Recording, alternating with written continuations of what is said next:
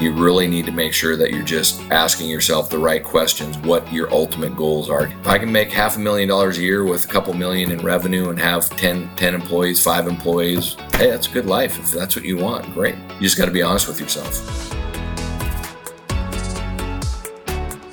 Welcome to the Authentically Successful Show. I'm Carol Schultz, founder and CEO of Vertical Elevation, a talent equity and leadership coaching and advisory firm. We partner with founders and CEOs create talent centric organizations, either where they don't currently exist or rebuild companies into talent centric organizations. We are committed to supporting your vision and values by creating healthy, successful companies, leveraging the best talent, retention, development, and succession strategies. Listen at the end of the show for information about becoming my next guest on one of the most important podcasts for building thriving companies. Here we go. With me today is Shane Foss, founder and CEO of Hooray Health, a limited benefit medical plan provider built to use with a national provider network of retail clinics and urgent care centers. At Hooray, Shane and his team focus on offering peace of mind to lower income individuals and families who face medical challenges while also providing business owners with an affordable way to reward and retain employees. So I say bravo, Shane, and welcome to the show. Thanks, Carol. Happy to be here. Thanks for having me. Yeah, my pleasure. So let's dig right in. When you say reward and retain, that leads me to think that these are companies that wouldn't normally be giving benefits to their employees. Is that correct? That is correct. So tell me a little bit more about that and and what the impetus is for them if they even feel that they need it and how you're able to get them to realize the importance of this. Well, we are uh, we are in the most challenging times as an employer ever, right? For uh, recruiting and especially retention. And so uh, employees have a lot of options. Uh, Wall Street Journal published in May, early May, that there were 11 million open jobs, 11 and a half, 6 million available employees, right? That's a five point five million dollar or five point five million employee yeah, gap, deficit. Right? So, yeah, right. So you've got to get really creative. And so what's funny is everybody we talk to is like, "Oh my gosh, I've capped out at salary. I'm, I'm you know, I've done everything else, but they haven't done any type of benefit." And you know, the the challenge is that population is. Um, you know, and a lot of people are starting out, right? I remember in my 20s, I was there. And so, you know, a lot of people are starting out and they need some type of health benefit. It's not going to be major medical. I get it. You know, they get it, right? They're they're like, look, I just want to be able to go see a doctor. And so they're Better living, a sharp stick in the eye, right? Exactly. They're living paycheck to paycheck. That's um, right. They they need you know they're looking for short-term financial stability you know most employees once you get in your 30s you're looking at long-term right you got 401k all these other things and major medical to protect that long-term stability well if for to re- reward and retain these employees if you're offering them a benefit that allows them to go see a doctor when they're sick right? I don't have to worry about balance bills. I don't have to worry about you know not what the unknown is right? Um, that is how we provide these employers the opportunity to do that because you know the reality is if i'm making $15 an hour i am going to put off care. If i'm sick of course. guess what? If i've got covid I'm going to fake it and go to work as long as I can. And then what happens? You're infecting everybody yeah, else. Infect everybody else. Yeah. You know, instead of, you know, giving them the ability to go to the doctor, pay for it, get the care they need, stay home, rest, and come back healthy. And so, right. um, it, it's a, it's a really interesting time with inflation going where it's at, you know, pay is going up, but it, you know, you, you look at what, what they're putting out from a uh, from a, a, pay scale or a, a, really the impact that it's had. Um, it's not very much. It's you know everybody in their mind is thinking, oh my gosh, we went from seven average of seven dollars to twenty dollars. You know, we're talking cents, right? Most people are still making you know ten bucks, right below ten bucks an hour. Um, when you're talking about the mm. part-time scale, so they it's just not a it's just for them it's just not realistic right and so then yeah. what happens and you got high turnover and you know and it's not just about the pay they need some stability they need to be able to take yeah, their well, kids in yeah. and so uh, so that's what we do we you know we're we're very pragmatic about what we are we're not we're not major mm-hmm. medical we um mm-hmm. we just want to offer hourly employees or lower wage employees the opportunity to have health benefits that um, that prevent them really from you know when they go to a doctor getting sent to collections because they don't know what's going to happen right. right, and they they end up right. going to the ER where they get some crazy bill that honestly mm-hmm. could have cost a couple hundred bucks as opposed to you know 2000 and mm-hmm. so yeah. Um, that's where we're at. And they probably and they probably don't know enough about how to negotiate that down to a couple of hundred bucks. Well, you know what's funny is I talk to people in our industry and they don't know how to negotiate it down, right? It, yeah. It's it's yeah. not that easy, and it and so we kind of, you know, we really focus on affordable access to care. That's what we do. Yeah. And you know yeah. what what most people don't realize is that sixty six percent of all personal bankruptcies are due to medical related bad debt, right? It's unbelievable. But do you know how much money that is, though? $600 is the average bill. We're not talking forty, fifty thousand dollars. We're talking six hundred dollars. Right. And yeah. so, you know, it's so people are making in this situation, people are making, you know, decisions. They're making financial decisions based on, you know, from when they really need to be making, hey, what's best for my child or what's best for me from a health right. standpoint. And so right. it's just, you know, it's it's uh it's it's absolutely fixable. It's just you need to mm-hmm you know you need to go out there and provide the access to that uh, that product. Mm-hmm. So uh, you're a veteran of the Air Force, Shane. Uh, you completed a surgical technologist certificate, uh, and then you spent the next 20 years in the healthcare sector in a number of different roles. Tell me a little bit about that journey to where you are today, and like where you you know had the aha moment because this is what all successful companies are built on the common denominator of seeing a problem and going to fix it, right? A problem that needed that needs to be solved. Doesn't want to be solved, it needs to be solved. So tell me about that journey and how you came up with realizing this is a problem that that that needs to be solved and I want to solve it. Yeah. So um so when I joined the military, I joined the Air Force and they I didn't really know what I wanted to do. I um and so luckily I was I was kind of steered this direction to work in surgery. Basically, what you do is you assist surgeons during surgery, um, during you know all surgical procedures. And so I fell in love with it. I happened I really lucked out. I was at uh, the Air Force's largest hospital, which is Wilford Hall in San Antonio, Texas, and I got I was exposed to every I mean transplant surgery. I was exposed to you know open heart. I was orthopedics, and I just you know and I loved it.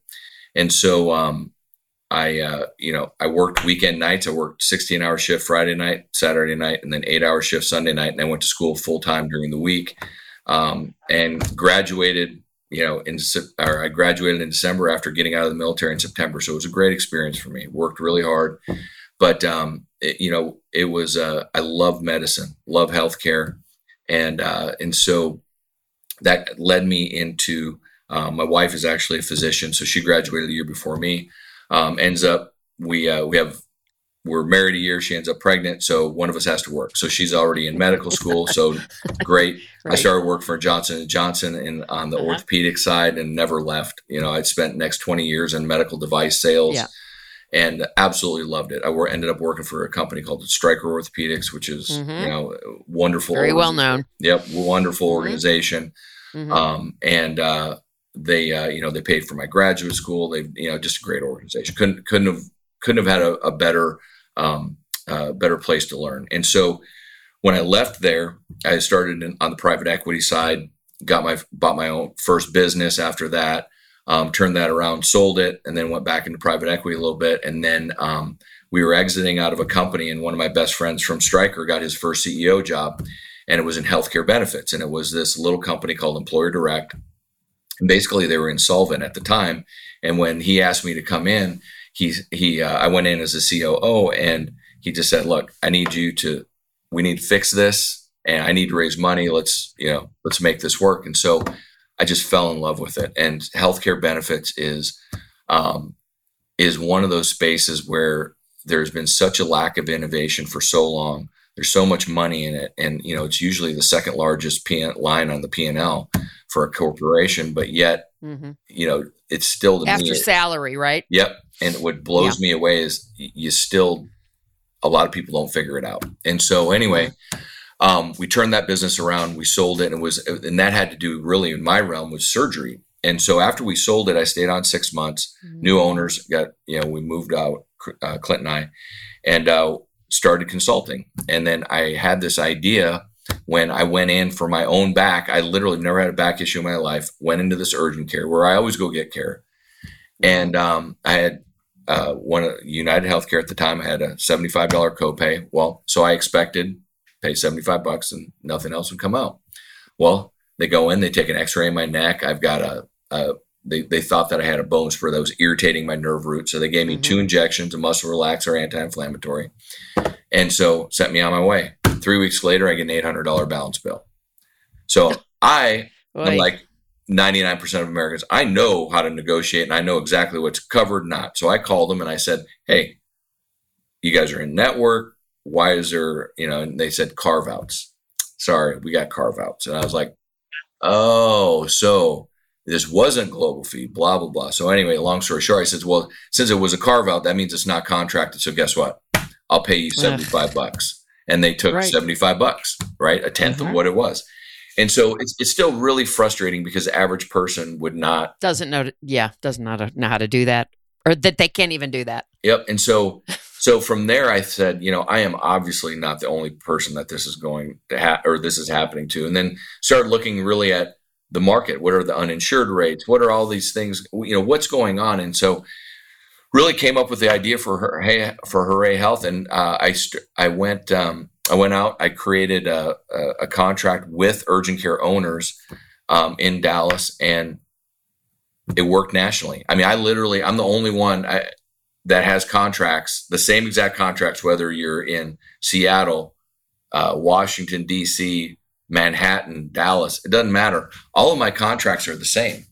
And so what we did was we actually we actually wrote the contracts to where we paid a, a global fee, but we what we did was we had no balance bill in the agreement. It was a $25 copay, no balance bill. So any service rendered under the roof of that facility, whether it was mm-hmm. I'm getting an IV because I'm dehydrated, my back, mm-hmm. an X-ray, a, an injection, stitches, whatever. It is whatever. It's a twenty-five dollar wow. copay. So, so if I'm making twelve bucks an hour, I can afford twenty-five dollars because I know it's going to be mm-hmm. twenty-five dollars. Mm-hmm. And so, in the six years we've been in business, we have had zero balance bills that have ever gone back to the member. We in the beginning, you know, we'd get some confusion and there would be a balance bill, but we called worked it out. So we've never had, knock on wood, we've never had an issue.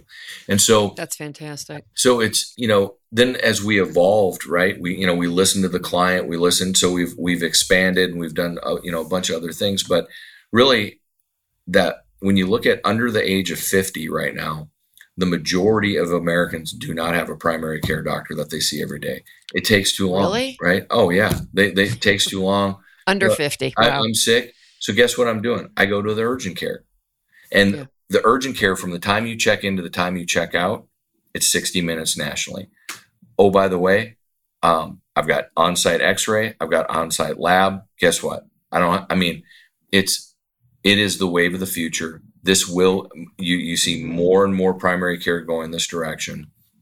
And so, and if you look, you know, about 90% of what you can do uh, or you can do about 90% of what they do in an emergency room in an urgent care, right? I, I was there. Yeah, I had right. 14 stitches in my hand in an urgent care, right? Yeah, anybody can do that. Yeah, right. exactly. And so, mm-hmm. um, so you know, we we started there, and we started with really small companies, and then we um, mm-hmm. uh, we quickly went up to larger companies, and uh, and then as the markets evolved, it's really interesting. We we started with in the small company space you know, a new company starting out, they, they can't afford major medical benefits, right? And so what do they do? They offer us with dental and vision, and we're almost starter benefits for a startup, right? I mean, so it's fine. You know, you get get a little access, and then they can eventually grow out of us, which is perfectly fine for us. Mm-hmm. You know, our mm-hmm. goal, we want everybody to have major medical, but the reality is not everybody can afford it. Right. And so what we've seen in, as a trend over the last couple years is we've really transitioned into we went to full time super small businesses and then to part time large jumbo businesses. And then now we're in large businesses that are full time, that have a large hourly population that's not participating. And when I say that, you know, 10, 15 years ago, if you had, let's just say a, you know, a Cigna or United or Blue Cross, one of what you call a BUCA, right? The big, the big mm-hmm. four. If yeah. you had one of those plans, they required you to have 75% participation. Well, they don't have those. Or they wouldn't insure you. Yeah. Yeah. They don't have those requirements anymore. You know why? Because we're seeing, we're seeing 80% participation with managers, but then you go down to the hourly rate on the full time. We have groups that we've we've done this year where they had 17% participation. Oh, right? No. 7% participation. And why is it? They can't afford it. You know, if you in major a, medical, yeah, you're talking about, you, yeah, major yeah. medical. If you because have a, too expensive, yeah, if you sure. have a three thousand dollar deductible and 41 percent of Americans don't even have four hundred dollars in the bank account, as your income goes down, that number rises, right? So sure three thousand dollars may as well be a million, right? It, yeah, they're functionally no, uninsured, right? So that's mm-hmm. the problem. And so where we come in, we've we've been really creative with our plans, and um, you know, depending on the income levels, we can start it off at fifty dollars, and we can go up to two hundred dollars, and just elevate the match the really the plans to what their income level is.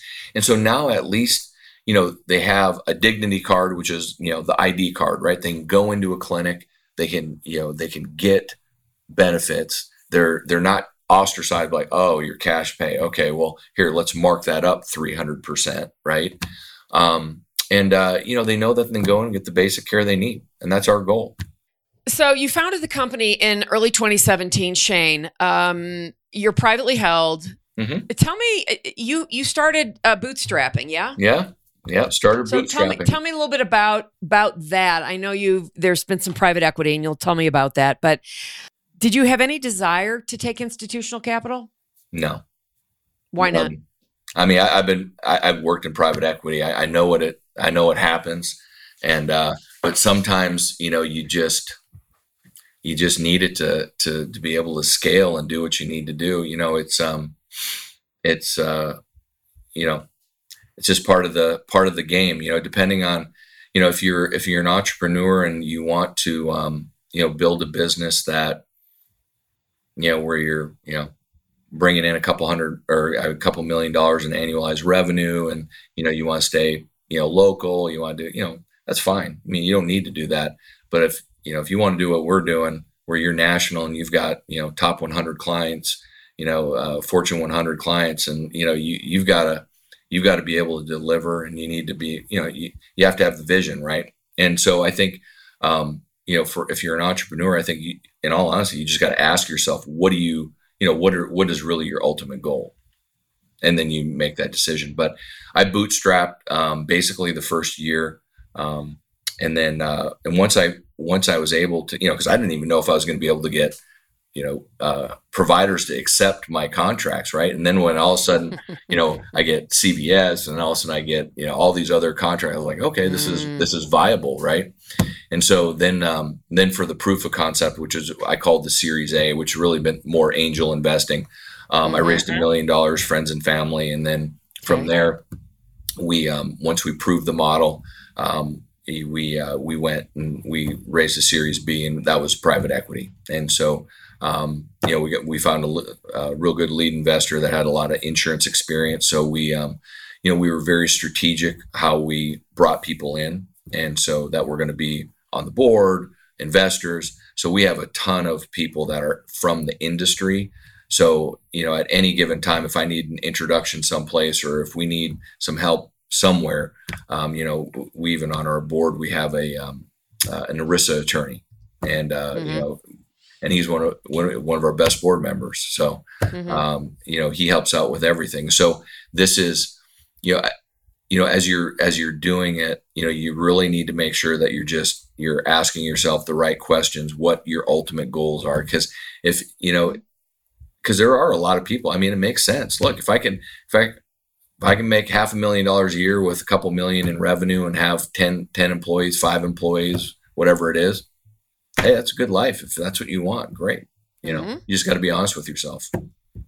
Well, yeah. I mean, I, I, and in fact, I just, I have this conversation frequently, and I just had it um, on Monday with someone where, you know, I said, listen, it's not, my job is not to tell you how large your company should be, how much money you should want to make. That's not my job to do that. My job is to ask you the questions and help you get to where you need to get based on your answers, right?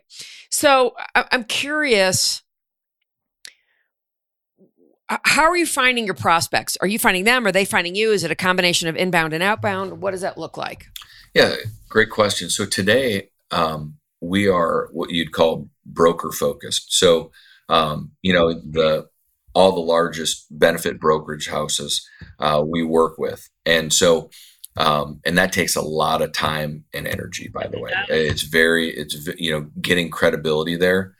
Um, so we, that's where we focus today. We um, we have a couple other channels that next year we're opening up um, on the individual space, which will be um, which will be really good. But we really focused on the group first, and the reason is there's um, there are other companies out there that have done the direct to consumer first, but you're burning through millions and millions in cash just to get it out. Your cost, you know, your yeah. cost of yeah. acquisition is ridiculous, right? Mm-hmm. And so, um, which is I mean, which is fine. I mean, if you if you're going to raise that much money and you're going to do that, but um, again, with with a lot of money comes great responsibility and expectations, right? so, you know, it's uh, um, so we went the we went the group route first, and so now we've got stability. You know, you've got, you know, that that business just is a flywheel. You know, you you do a really good job for them, and you get a good reputation it, they just renew and you just grow that business year in year. Out. So that's fantastic.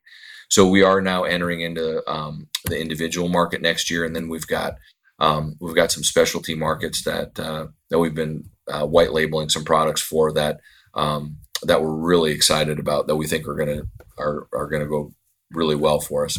They may even be our largest book of business within the next two years. So. Yeah. Shane, did you have any trouble initially enrolling brokers into what you were doing? Yeah. Uh, so the large brokers wouldn't even talk to me because and the and here's the what's the funny thing is it's because so I like wasn't select quote people like that, right? Yeah, yeah. Well, because yeah. because I'm not even from the industry, so they look at that yeah. as a double right. negative, right? That of course, yeah. And so uh, I actually worked with Aflac agents my first mm-hmm. couple mm-hmm. years. That's where really we got a lot of our cases, and then just small cases. So the Aflac people were, you know, were really good for us. But um, when we hired, um, we hired a guy that has 30 years experience and has a great reputation, and he really helped us with the intro into the you know the bigger brokerages and yeah, he had a lot of credibility and so that helped us a lot and that was almost three years ago so um so that was how we got in yeah do, do you consider yourself an insurtech yeah Mm-hmm. Yeah. Okay. Yeah.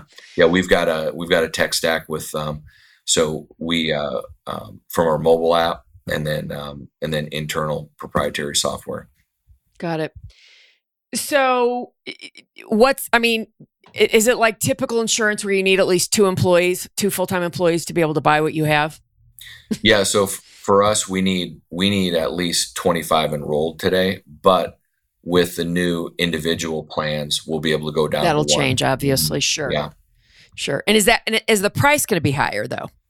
Actually, uh, believe it believe it or not, no. I mean, the pricing that um, we're working with, uh, the carrier that we're working with, um, the pricing actually was the same, which I couldn't believe it. So usually, you're right. There's more risk involved. Yeah, well, but, that's why I ask. But sure. um, but you know, with our our plans, so where it's interesting. So if you remember, you know, my parents, my mom tells me about it all the time. She's like, "Oh, you have insurance like what insurance used to be, which is, you know, it was first dollar coverage, right? You would yeah, pay, you know, the insurance mm-hmm. company would say, "Oh, we're paying a hundred dollars for this visit or fifty dollars, mm-hmm. and that's what we pay, mm-hmm. right?" And it's on a schedule. Well, that's what we do. Is so so from a um, and some of our plans. So I'll give you an example. We um, and we're different in the sense of it's called indemnity, limited medical, fixed indemnity. That's how the yeah. indemnity plans. So we pay a fixed amount. Well, we we do things a little bit differently in the sense that before they would say, oh, well, we'll pay let's say seventy five dollars for a physician visit, and you get two visits a year, right? Right. We, right. we don't we don't limit the number. So, of, sounds like my plan. yeah, we don't. We actually don't limit the number of visits. We actually right. say, here's a bucket of money. So let's say five thousand dollars or a hundred thousand, whatever it is. Spend it and how you want. Exactly how high you want. Yeah. And then you can love it. You can just go. You can choose. And so we have that, and then we have what's called a AME, an accident medical expense policy, mm-hmm. um, where it's per accident. The low plan is five thousand, the high plan is ten thousand. But what's really nice is there's no deductible. We don't have any deductibles. We don't have co-insurance. Fantastic. And and so we really focus on the user experience, making sure. I mean, mm-hmm. it, you know, what's really interesting is six years ago our plan was forty percent higher than what it is today, and we had less benefits. So we've gone the exact opposite. We've actually lowered our all pricing. the other carriers. Yeah, right. And so our whole goal is really providing affordable access to care. I mean, you'll hear me say that a million times. And the reason is, well, you know, we don't even use, I mean, we have access to an RX plan if you want a fully insured mm-hmm. plan, but we don't mm-hmm. recommend it. And the reason is mm-hmm. we literally get the top 50 drugs for 40 Pennies. of them 40 yeah 40 yeah. of them less than yeah. 10 bucks and then the other yep. the other 10 the last 10 we get less for 20 bucks so why pay you know, I agree. Why pay a ten dollar copay for a mm-hmm. generic mm-hmm. that mm-hmm. costs five dollars? It, it, makes. No I, I, I, mean, I totally agree. I don't. I don't have it on my plan. Yeah, it doesn't. There's no, there's no sense. need to. Yep. And doesn't so, make any sense. Yeah. So, and our average age is 38. So there's a lot of no. a lot yeah. less. You know, a lot less uh, uh, prescription medication going on. You know, more birth mm-hmm. control and stuff like that. Yeah. Right. so let's talk about you know you as a first time CEO. Um, I, I'm sure there are more than we have time to talk about, but you know, tell me about a few of the biggest challenges you encountered as a first time founder CEO and what you did like like did did you realize you were making the mistakes did somebody else have to point them out to you and then what did you do to get past those and move forward rather than having those things limit limit your growth?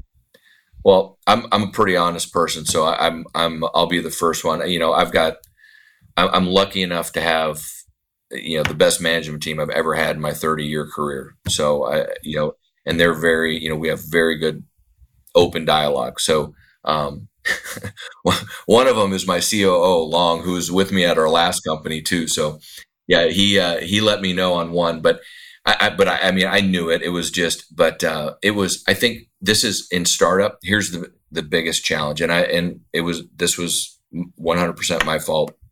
Was we didn't have the right sales leader in the beginning.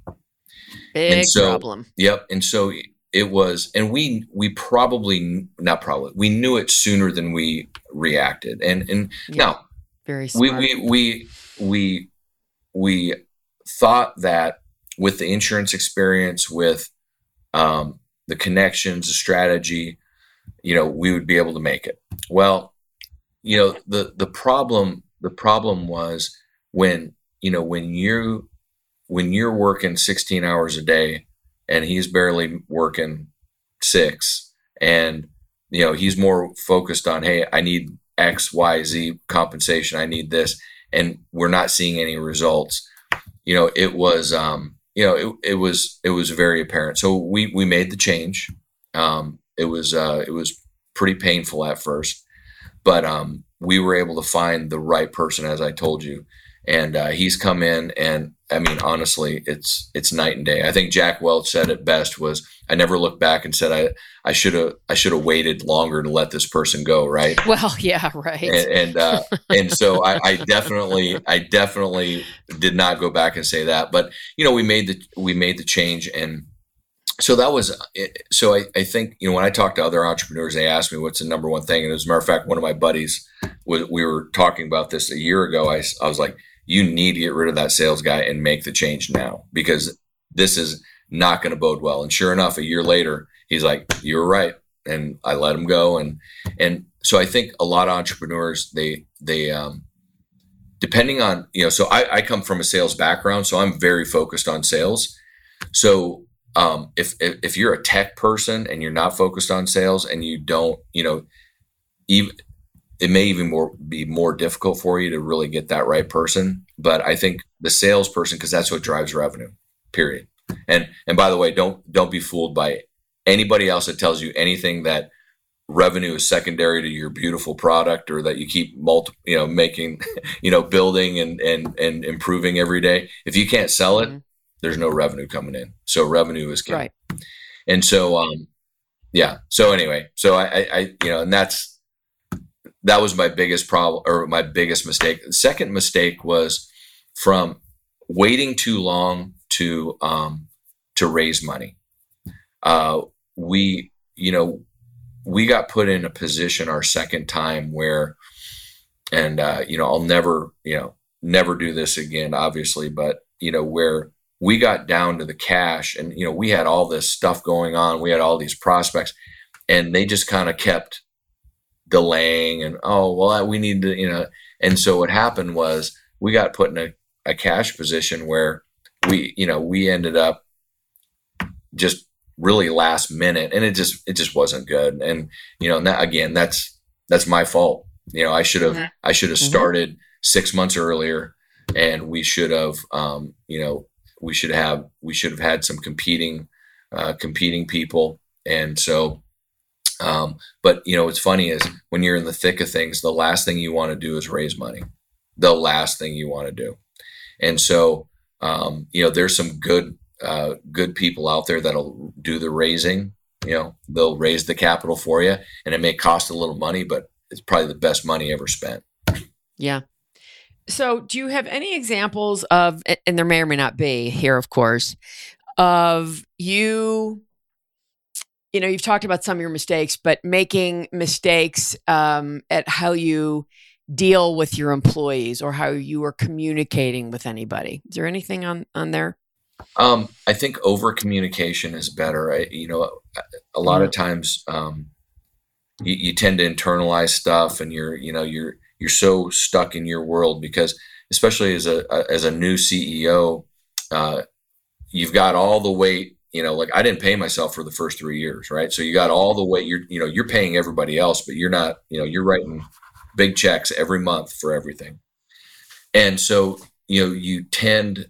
Um, you tend not to you know not to communicate as much and so i think that that was probably one of my biggest mistakes um, so I, I communicate a lot more. I mean, I like our board meeting, we were going through something the other day and I kept everybody on and we walked through and I, I just wanted them to, from a learning experience to understand what was going on from a, you know, just a, um, from a, a knowledge base. That way they're like, okay, I know this is this is what's going on. And so we're we're pretty open. We have a leadership call every um, uh, every Monday, and uh, and we run through everything. We I, I share the good, the bad, and the ugly, and so I think that's really good. And then letting making sure that they're communicating that to to their employees. And but um, but we you know we get together on pretty much on a quarterly basis and we go we go let it uh, let it hang out we, we you know we go karaoke we go you know and that's with everybody so we have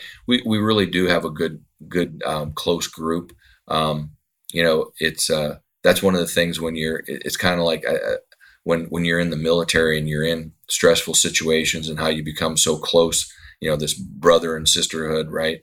Um, you know we're in the we're in the trenches every day you know i mean it's look it's not like i'm sitting up in some ivory tower looking down and not under you know i'm i'm talking to clients if they're not happy or i'm talking to you know i'm talking to you know people every day in our business. And so um, you know it's uh it's really actually it's where i love to be anyway i mean i love you know our we have a lot of young people that work for us and i love the in the development that you see in their career and how far they've come and um, you know just getting to know them on a personal level is awesome yeah What's the competitive nature of your business? Uh, we're we we have some serious competitors. Um, it's uh, you know, it's a uh, it, it's uh, it's a really competitive business. We um, uh, you know, of course, you know, we have some really key differentials. We've done really well. Uh, we've made a lot of noise, but look, I mean, there's people are going to catch up, and so I think um, you know, the the good the good news is this is not an innovative market. I mean, you know, it, it's geez, Louis, I, am not, I, am I'm not, I'm not exaggerating when I, I see some I of the, you're not. I see some of the, some of the uh, proposals that you know we're competing mm-hmm. against, and I was like, holy yeah. crap, did they just pull that out of the 70s or what? You know? Yeah. And, and so, you know, it's it's competitive, mm-hmm. but um, yeah. I like it because you know why? It, it keeps us sharp right i mean we evaluate mm-hmm. you know we get we get competitive proposals we evaluate everything on it. Um, you know, we look back if we lose a deal, we look back, why do we lose a deal? You know, I mean, it, it's on us. And so, um, you know, we've we've got a big deal going right now where, you know, we're making the assumptive close when we're we're in there for the finalist presentation. We're doing a lot of things. You know, we're preparing ahead of time, trying to get you know knock that out because we've learned in the past that you show up and you're you know shame on you that you're not in there uh, you know, showing showing how awesome you are, right? Just going in there yeah. with normal stuff. So, yeah. So you were talking a little bit about your employees. You you've got twenty employees, which you know, kind of it, from far off doesn't seem like a lot for a five and a half year old company. Yeah. No. Um. So I I want to hear a little bit more about about that, but Tell me a little bit about your talent strategy, right? So we talked about you talked about your first head of sales. I'm curious, did that person come out of one of the big carriers? no, no. Well, actually, really? I take that back. No, no, no. They did. They they were yeah. they were with one of the um, not one of the BUCAs, but they were with a uh, a large supplemental carrier. And, yeah. Well. Yeah. Yeah. So, and so yes, they okay. they they did. Um, so mm-hmm. from here's, so here's does, how, does, does, it occur to you that maybe that was the first problem? Yeah, exactly. that, but, that's probably what you shouldn't have been hiring. Yeah, yeah exactly. You've well, learned that now, clearly. Yeah. Yeah. Well, but you know, what's interesting is, um, you know, I, I know there's a lot of people that, and I, I there's another company that, um, you know, real innovative company that came out in our space that, you know, they, it was funny. We're, we're, I think a year older than them revenue wise we're larger than them, but they were they had like 10 times the amount of employees we had, you know, and they're burning through cash like crazy. And, you know, it's funny is um, we've always been, I guess maybe because more, you know, I started as a bootstrap. I, you know, my goal was not to raise $500 million to, to do this, you know, cause I, you know, exact opposite. I want to, I'd rather be doing 500 million in revenue and have, you know, a couple million in debt. Right. And so, um, so our our talent strategy is really um, I look for people that that want to do more, right? You know, you have you have people that want to go in, they want to do their job, and they want to get out of there, right? Mm-hmm, mm-hmm. What we look for is I want people that have that they may be in account management, but they're talking to our CFO every day, so they have they have hey they'll call up Alex and say, hey Alex, you know what? I was looking at the revenue for this client and blah blah blah. I think we should change this and that. You know, the the problem when you go to a big corporation is everybody says, "Oh, it's a great training ground. You learn, you blah." blah. Yeah, but you learn your job. You're not learning anything else, and that's well, the problem, right. right? That's the beauty of a startup. Exactly, and so so I look for those people because you know it. And I'll, I'll, give you one of our one of our um, our executive vice president. She she manages all of our um, she's really doing marketing and implementation and, and uh, really anything client facing.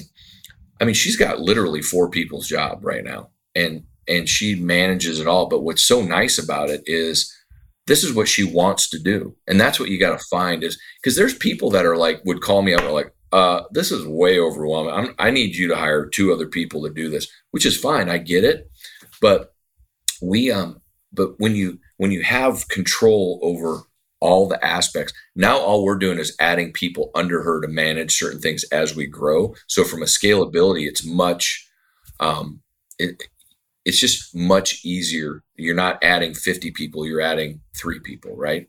And so, um, even though we only have 20, you know, we've got, you know, we have, uh, I mean, from our enrollment team, um, that we, you know, we have dedicated people to our, you know, customer service. You know, we have, you know, 50 plus people that are and and we can scale that up by the way we have you know we can scale up to 150 very quickly so we we have outsourced services that you know because e- even right now it's still it's still less expensive for us to outsource certain things as opposed to bring it in mm-hmm. in house Yeah. And we sure. and and we have dedicated people, which means that we have full control over it, right? So mm-hmm.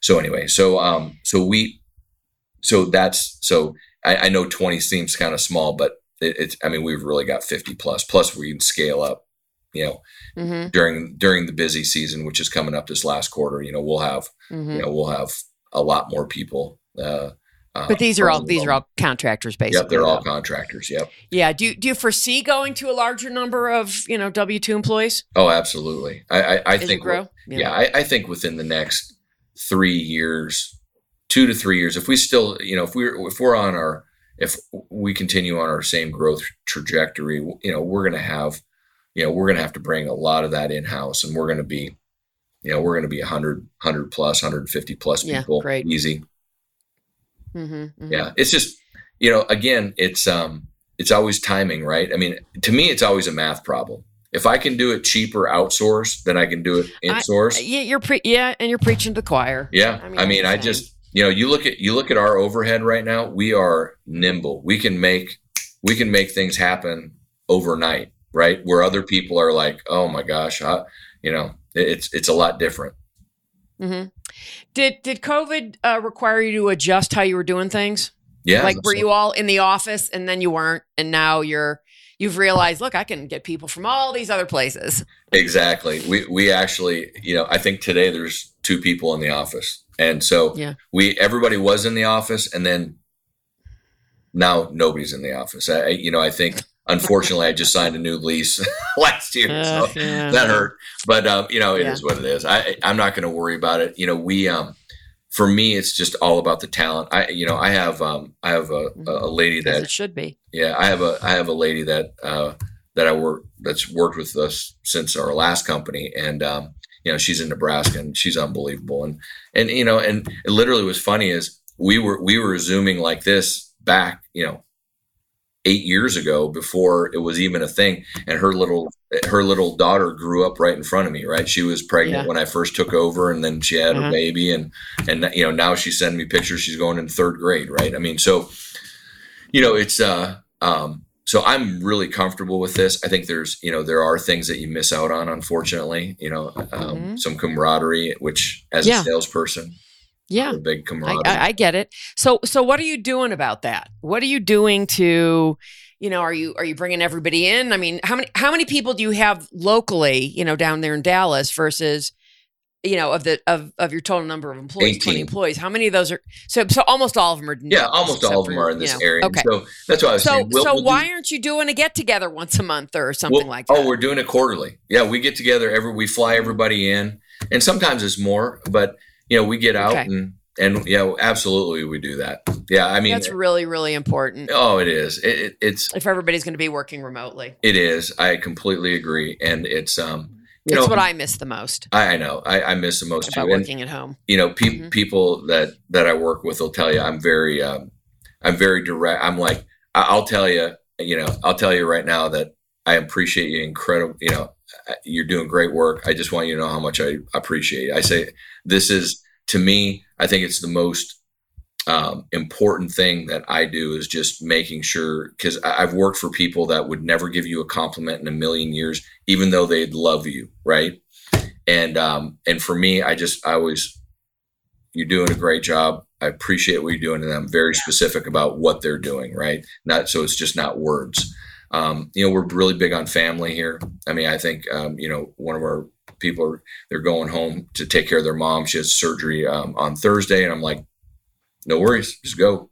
You know, it's just you know I think that um, uh, one of the things that COVID really brought to the forefront that uh, has always been important to me is is family, and so you know I, I nobody takes off time. I'm not charging them time if they got to go to a, a kid's event or a kid's doctor appointment or whatever. Um, my my motto has always been, look, I'm going to be calling you at eight o'clock at night some night and I'm not paying you for it, right? It's you know, so you're you're taking off time. Don't worry about it, right? It's just it's just what just you know. I, I think that um, we're all adults, and if you're not mm-hmm. performing, mm-hmm. you're not performing. So you know, we'll work we'll work on something else. You know, I, I, I, I think I have to point out here that when COVID first started, one of my girlfriends, her husband works for fill in the blank large uh, insurance company, and um, uh, uh, she said to me, "Oh yeah, um, Brent's going to be um, working from home full time." This particular company closed. I think at that time, five campuses. Oh wow! Because what they discovered, and and, and this shouldn't surprise anybody that understands the insurance sector. Um, they discovered that their people were actually working while they were at home. yeah, um, amazing. And you know that included their you know their hourly workers, right? Their lower wage workers right you know and and they're like god look at all the millions of dollars we're going to save by not you know and then they they of course have since closed more campuses right and and and i think more and more companies have realized that and, and of course the challenge becomes now you know, I read in Business Insider, you know, such and such a company is, you know, I don't know if it was Schwab or or which, you know, one of the finance big financial companies. I just happened to see that today. I didn't I didn't read the article yet, talking about how you know they're they want everybody back in the office. Okay, good luck with that. That may or may not. That may. I mean, you know, then then figure out a hybrid model. You know, one model doesn't work for everybody. Yeah, I agree. I think the hybrid model. Like my sister in law, they they just had a baby, and she she literally wanted this job so bad. She she was interviewing, great company, and they said, yeah. "Nope, you got to be in the office every day because things happen too quick." And I was like, "Really?" She goes, "Yep." And what's funny is she would have taken less money if you would have given her two flex days, right? Just yep. Hey, all I wanted because what here's what here's what people don't realize.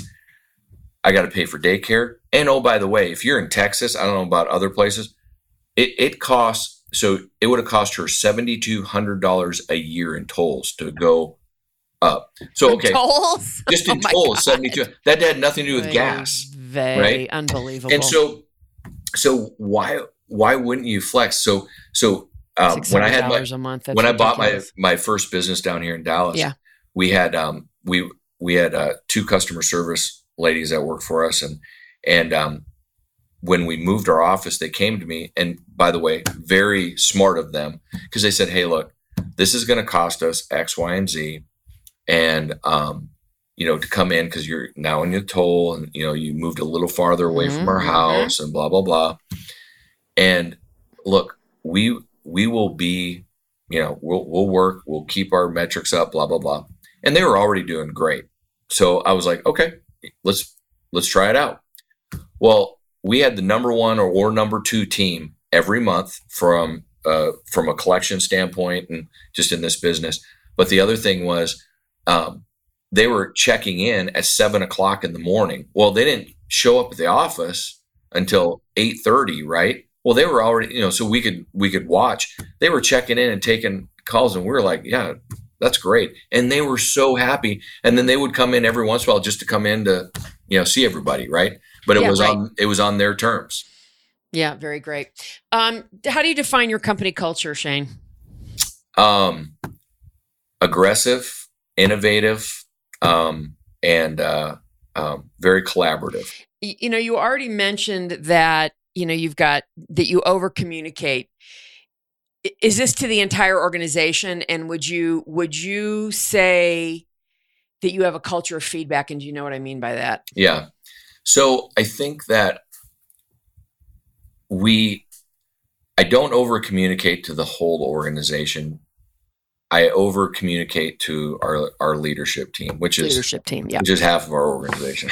mm-hmm. but um, but from a, a, culture of feedback, I would say no, and and just being completely transparent. No, we I appreciate we that. um, you know, one of the things I loved at Stryker Orthopedics, where I was for a long time, mm-hmm. we really focused on the Gallup. We had the Q12 every year, and mm-hmm. um, and we, you know, we had our annual reviews, and it was it was wonderful.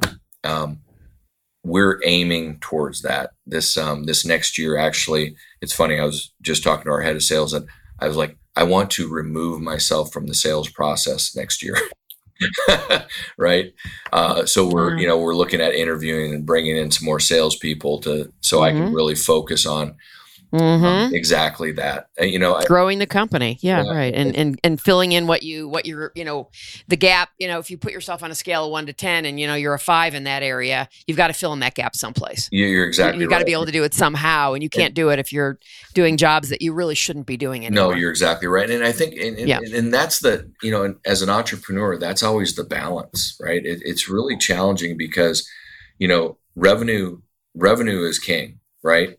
You know, mm-hmm. increased sales cures all and so, mm, yeah. but the but the problem is you're so in the weeds on the sales side, you're not able to do these other things effectively, right? And and um, and we're finally at a point where you know that's that's I've got two other sales guys that are doing really well right now. We bring in a third and a fourth.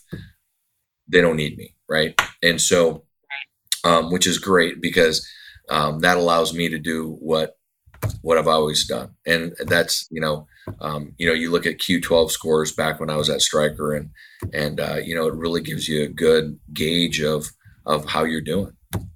Mm-hmm, mm-hmm. How do you spend your free time? Uh, with my family, uh, play a lot of golf and I fly fish. those are my, those are my passion. I know how, uh, you know, how boring. Yeah. fly fishing in Texas?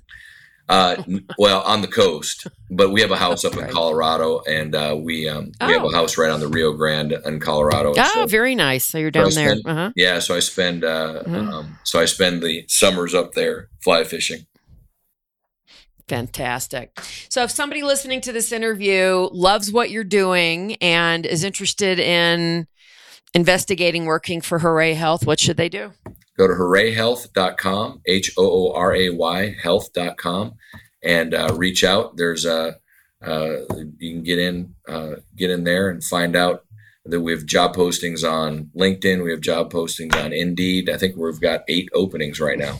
So if you're looking mm-hmm. for a job, give us a call.